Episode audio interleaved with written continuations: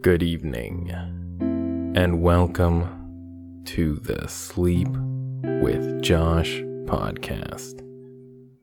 It's the podcast where you sleep with Josh.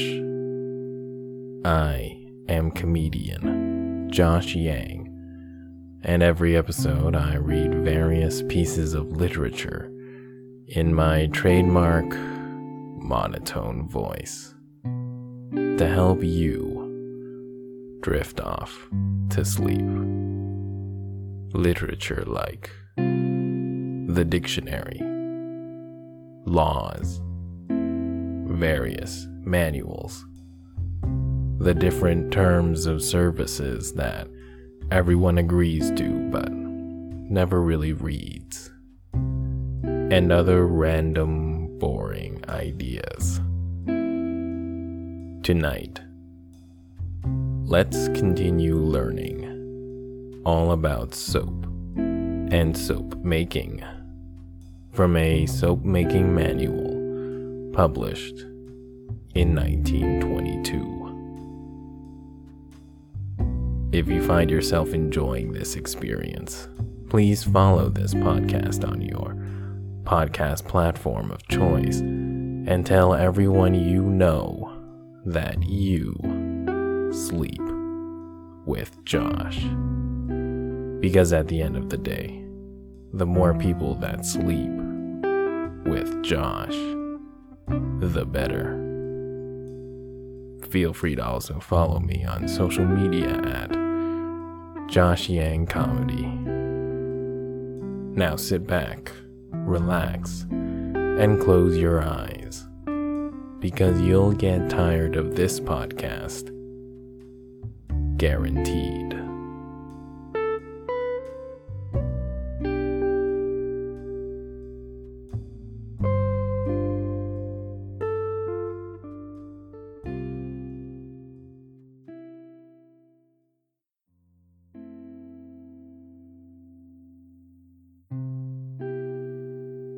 Soap Making Manual A practical handbook on the raw materials, their manipulation, analysis, and control in the modern soap plant by E. G. Thomssen, PhD.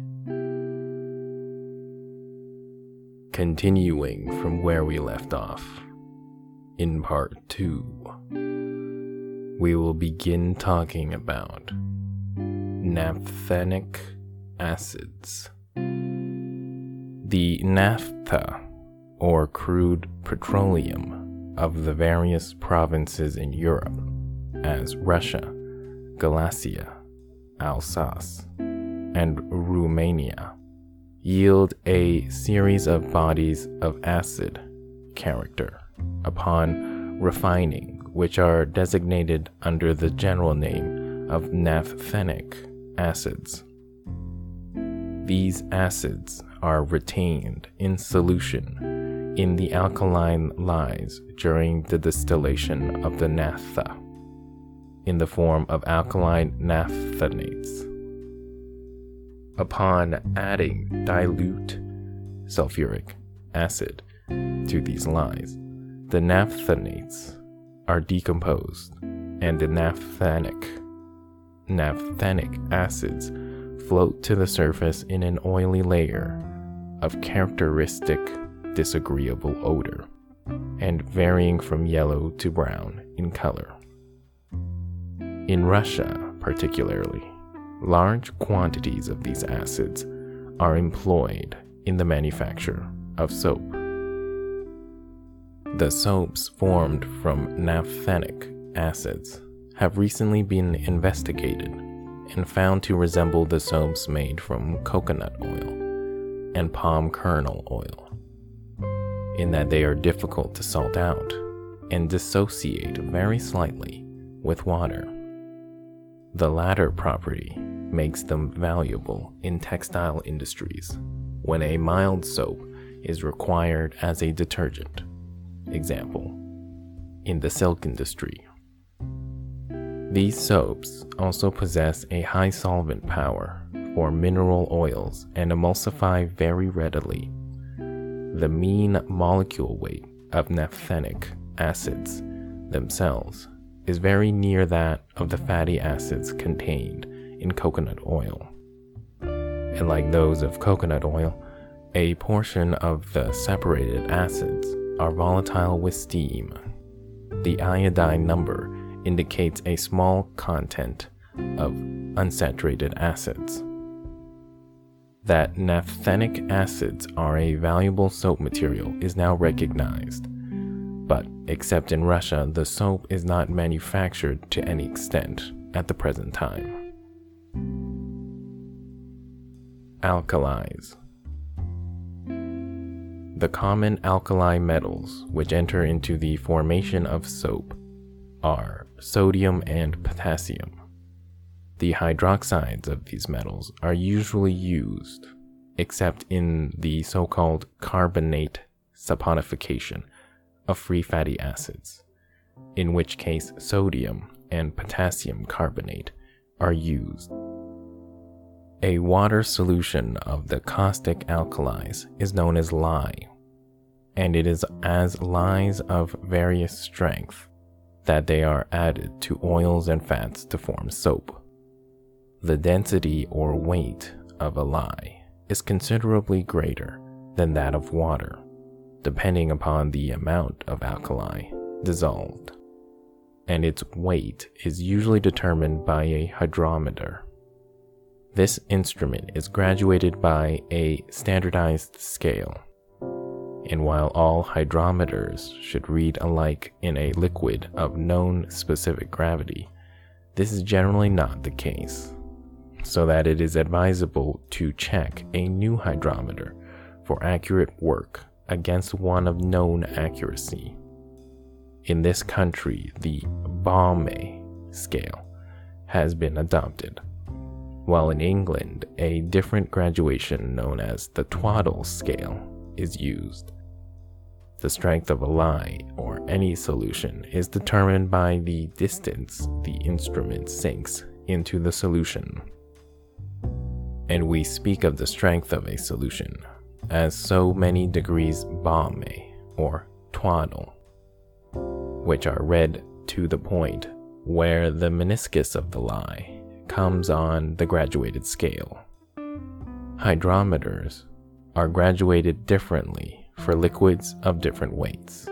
In the testing of lyes, one which is graduated from 0 degrees to 50 degrees, B or Baumé, is usually employed. Caustic soda is received by the consumer in iron drums weighing approximately 700 pounds each.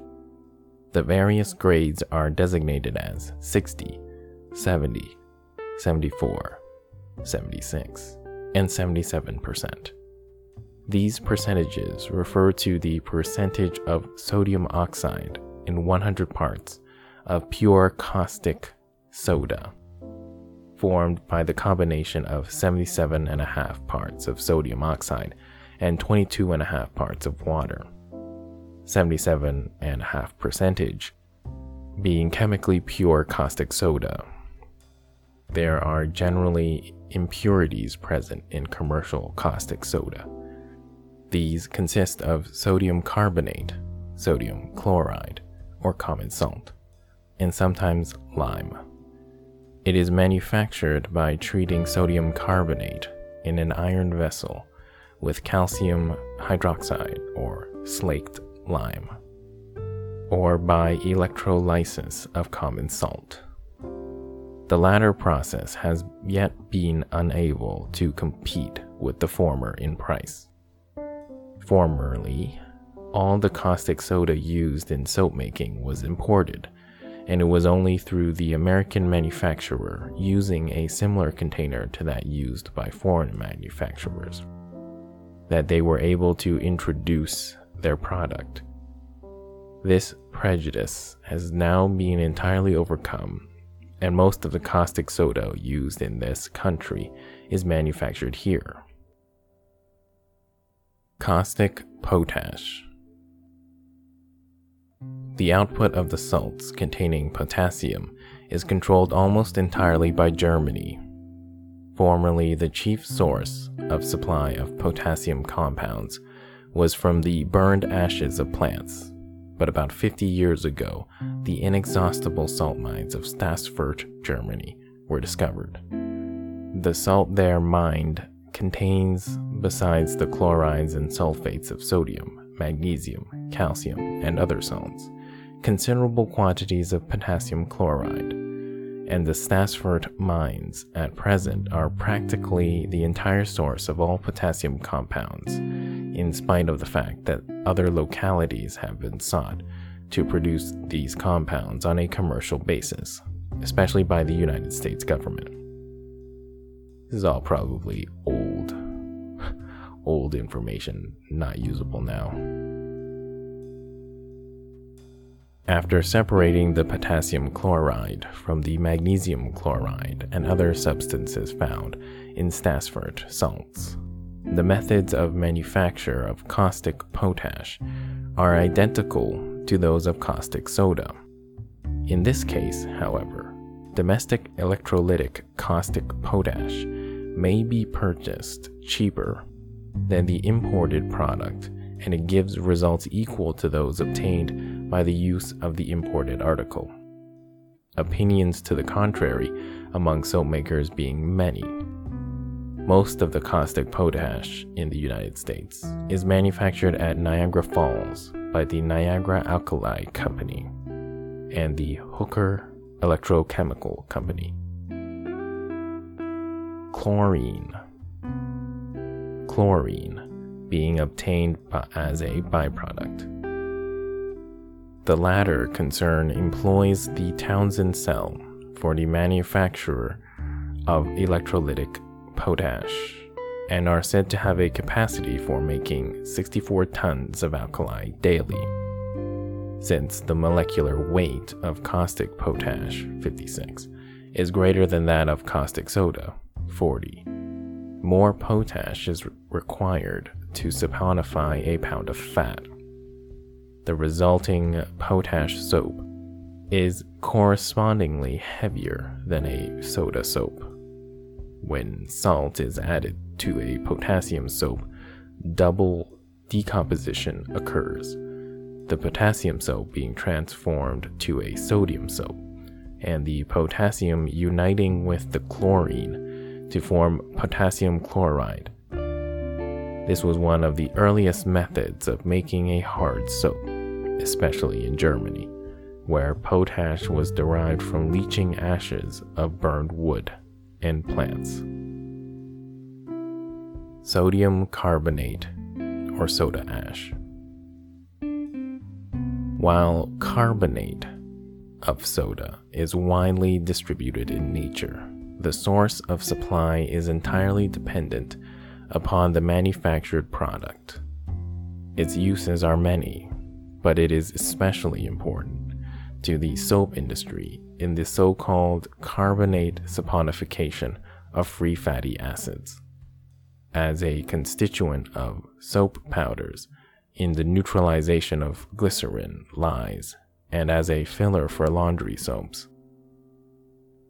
The old French Leblanc soda process, which consists in treating common salt with sulfuric acid and reducing the sodium sulfate in brackets salt cake thus formed with carbon in the form of charcoal or coke to sodium sulfide which when treated with calcium carbonate yields a mixture of calcium sulfide and sodium carbonate, or black ash, from which the carbonate is dissolved by water, has been replaced by the more recent Solvay ammonia soda process even though there is a considerable loss of salt and the byproduct calcium chloride produced by this process is only partially used up as a drying agent and for refrigerating purposes. The Leblanc process cannot compete with the Solvay process, so that the time is not far distant when the former will be considered a chemical curiosity. In the Solvay method of manufacture, sodium chloride, or common salt, and ammonium bicarbonate are mixed in solution. Double decomposition occurs with the formation of ammonium chloride and sodium bicarbonate. The latter is comparatively difficultly soluble in water and crystallizes out, the ammonium chloride remaining in solution. When the sodium bicarbonate is heated, it yields sodium carbonate, carbon dioxide, and water. The carbon dioxide is passed into ammonia, which is set free from the ammonium chloride obtained as above by treatment with lime or calcium oxide. Calcium chloride being the byproduct. Sal soda or washing soda is obtained by recrystallizing a solution of soda ash in water. Large crystals of sal soda containing but 37% sodium carbonate are formed. Potassium carbonate Potassium carbonate is not extensively used in the manufacture of soap. It may be used in the forming of soft soaps by uniting it with free fatty acids. The methods of manufacture are the same as for sodium carbonate, although a much larger quantity of potassium carbonate than carbonate of soda is obtained from burned plant ashes. Purified potassium carbonate is known as pearl ash. Additional materials used in soap making. Water is indispensable to the soap manufacturer. In the soap factory, hard water is often the cause of much trouble. Water, which is the best solvent known, in passing through the crevices of rocks, dissolves some of the constituents of these, and the water is known as hard. This hardness is of two kinds temporary and permanent temporary hard water is formed by water, which contains carbonic acid, dissolving a portion of calcium carbonate or carbonate of lime. Upon boiling, the carbonic acid is driven from the water, and the carbonate, being insoluble in carbon dioxide free water, is deposited. This is the cause of boiler scale. And to check this, a small amount of sal ammoniac may be added to the water, which converts the carbonate into soluble calcium chloride and volatile ammonium carbonate. Permanent hardness is caused by calcium sulfate which is soluble in 400 parts of water and cannot be removed by boiling. The presence of these salts in water form insoluble lime soaps, which act as inert bodies as far as their value for the common use of soap is concerned. Where the percentage of lime in water is large, this should be removed. A method generally used is to add about 5% of 20 degree bomb sodium silicate to the hard water. This precipitates the lime, and the water is then sufficiently pure to use. Salt, known as sodium chloride, is used to a large extent in soap making for quote unquote salting out the soap during saponification, as well as graining soaps. Soap, ordinarily soluble in water, is insoluble in a salt solution, use of which is made by adding salt to the soap, which goes into solution and throws any soap dissolved in the lyes out of solution. Salt may contain magnesium and calcium chlorides, which, of course, are undesirable in large amounts. The products on the market, however, are satisfactory, thus, no detail is necessary.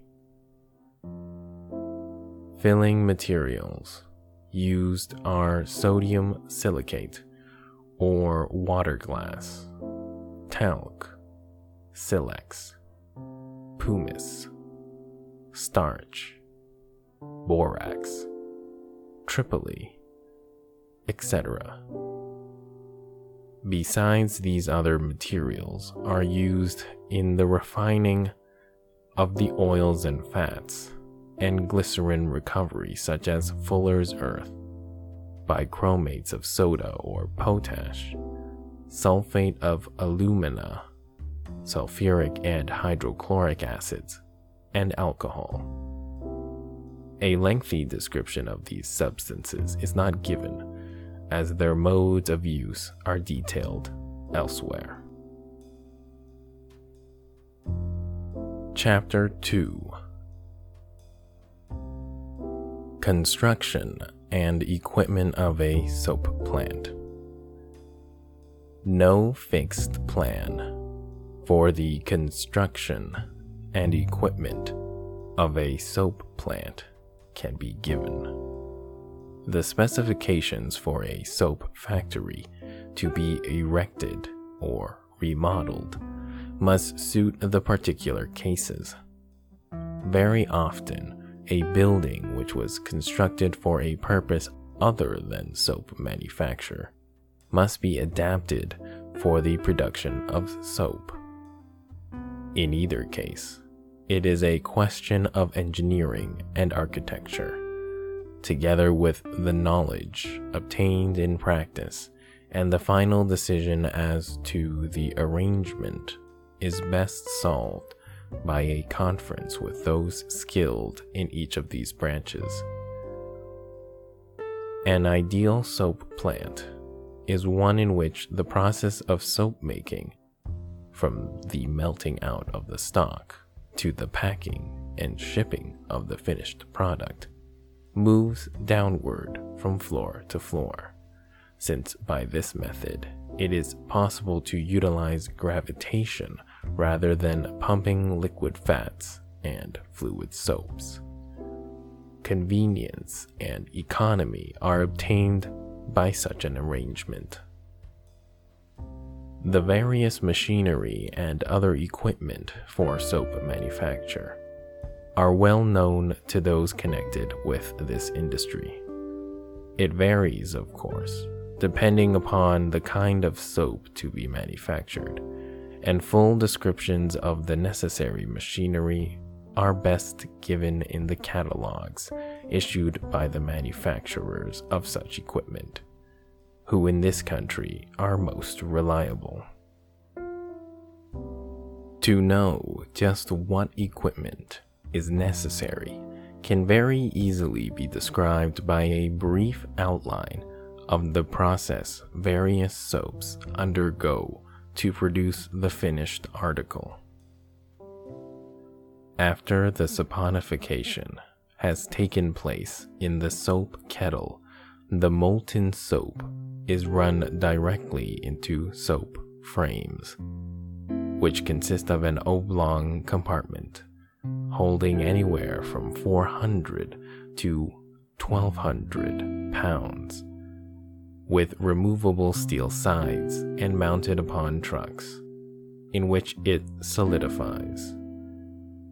In most cases, it is advisable to first run the soap into a crutcher or mixer, which produces a more homogeneous mass than if this operation is omitted.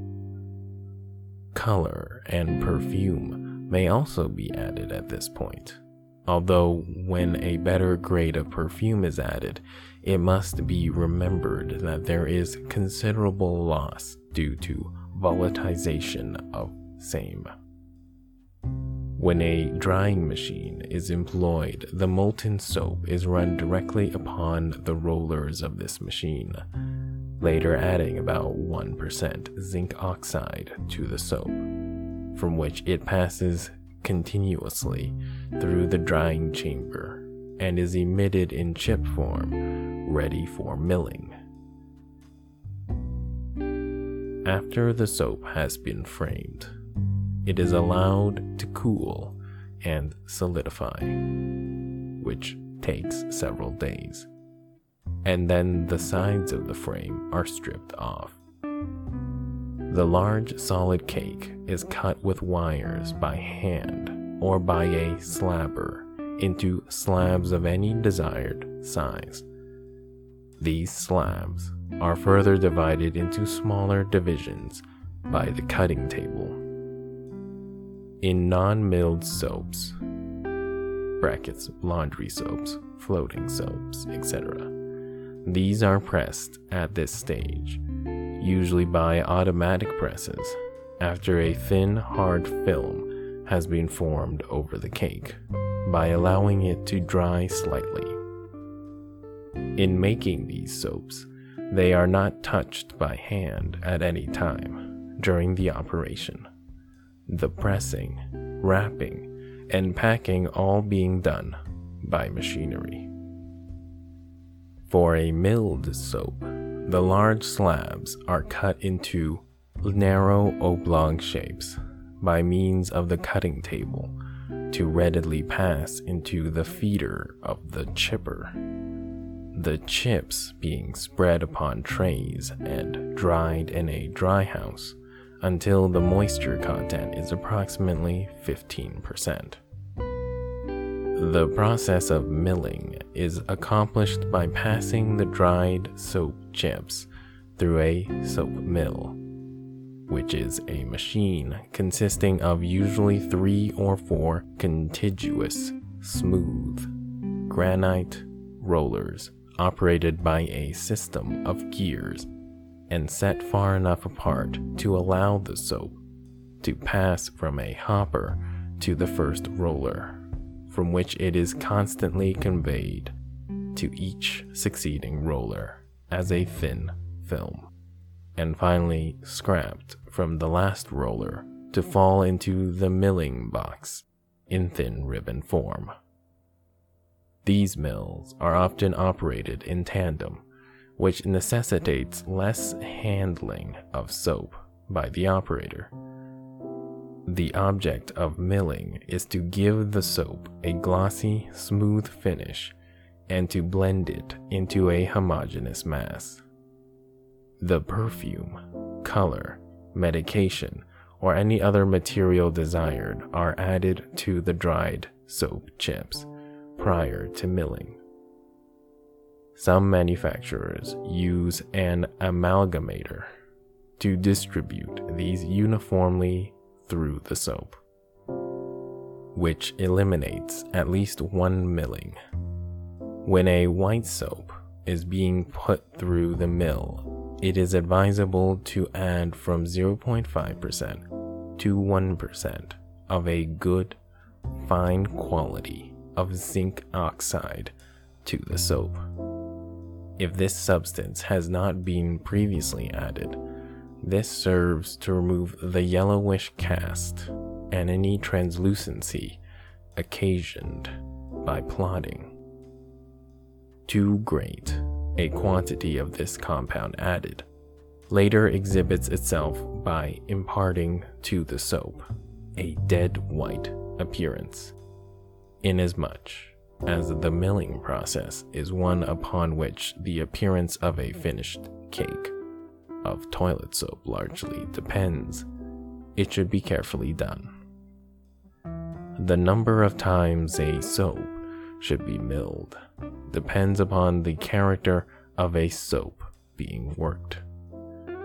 It should, of course, be the object to mill with as high a percentage of moisture as possible. Should the soap become too dry, it is advisable to add water directly rather than wet soap, since water can more easily be distributed through the mass. As a general statement, it may be said it is better policy to overmill a soap rather than not mill it often enough. After the soap has been thoroughly milled, it is ready for plodding. A plodder is so constructed as to take the soap ribbons fed into the hopper by means of a worm screw and continuously force it under great pressure through a jacketed cylinder through which cold water circulates in the rear to compensate the heat produced by friction, and hot water at the front to soften and polish the soap, which passes out in solid form in bars of any shape and size, depending upon the form of the shaping plate through which it is emitted. The bars run upon a roller board are cut into the required length by a special cake cutting table, allowed to dry slightly and pressed either automatically or by a foot power press in any suitable soap die. The finished cake is then ready for wrapping, and after due time, in stock reaches the consumer. Besides the various apparatus mentioned above, there are many other parts for the full equipment of a modern soap plant, such as remelters, pumps, mixers, special tanks, power equipment, etc. As has been stated, however, practical experience will aid in judging the practicability as to installation of these. The various methods of powdering soap are, however, not generally known. Where a coarse powder is to be produced, such as is used for common washing powders, no great difficulty is experienced with the well known Blanchard mill. In grinding soap to an impalpable powder, the difficulties increase. The methods adapted in pulverizing soaps are by means of disintegrators, pebble mills, and chaser mills. The disintegrator grinds by the principle of attrition. That is, the material is reduced by the particles being caused to beat against each other at great velocity. A pebble mill crushes the substance by rubbing it between hard pebbles in a slowly revolving cylinder. The chaser mill first grinds the material and then floats it as a very fine powder above a curb of fixed height. The last method is particularly adapted for the finest of powder, 140 mesh and over. That is the end of chapter 2. Next is chapter 3 Classification of Soap Making Methods.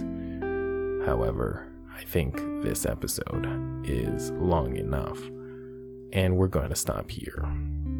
Thank you for listening to the Sleep with Josh podcast. Congratulations, you've just slept with Josh. If you're still awake, please remember to follow this podcast on your player of choice and please give us a review. Thank you and good night.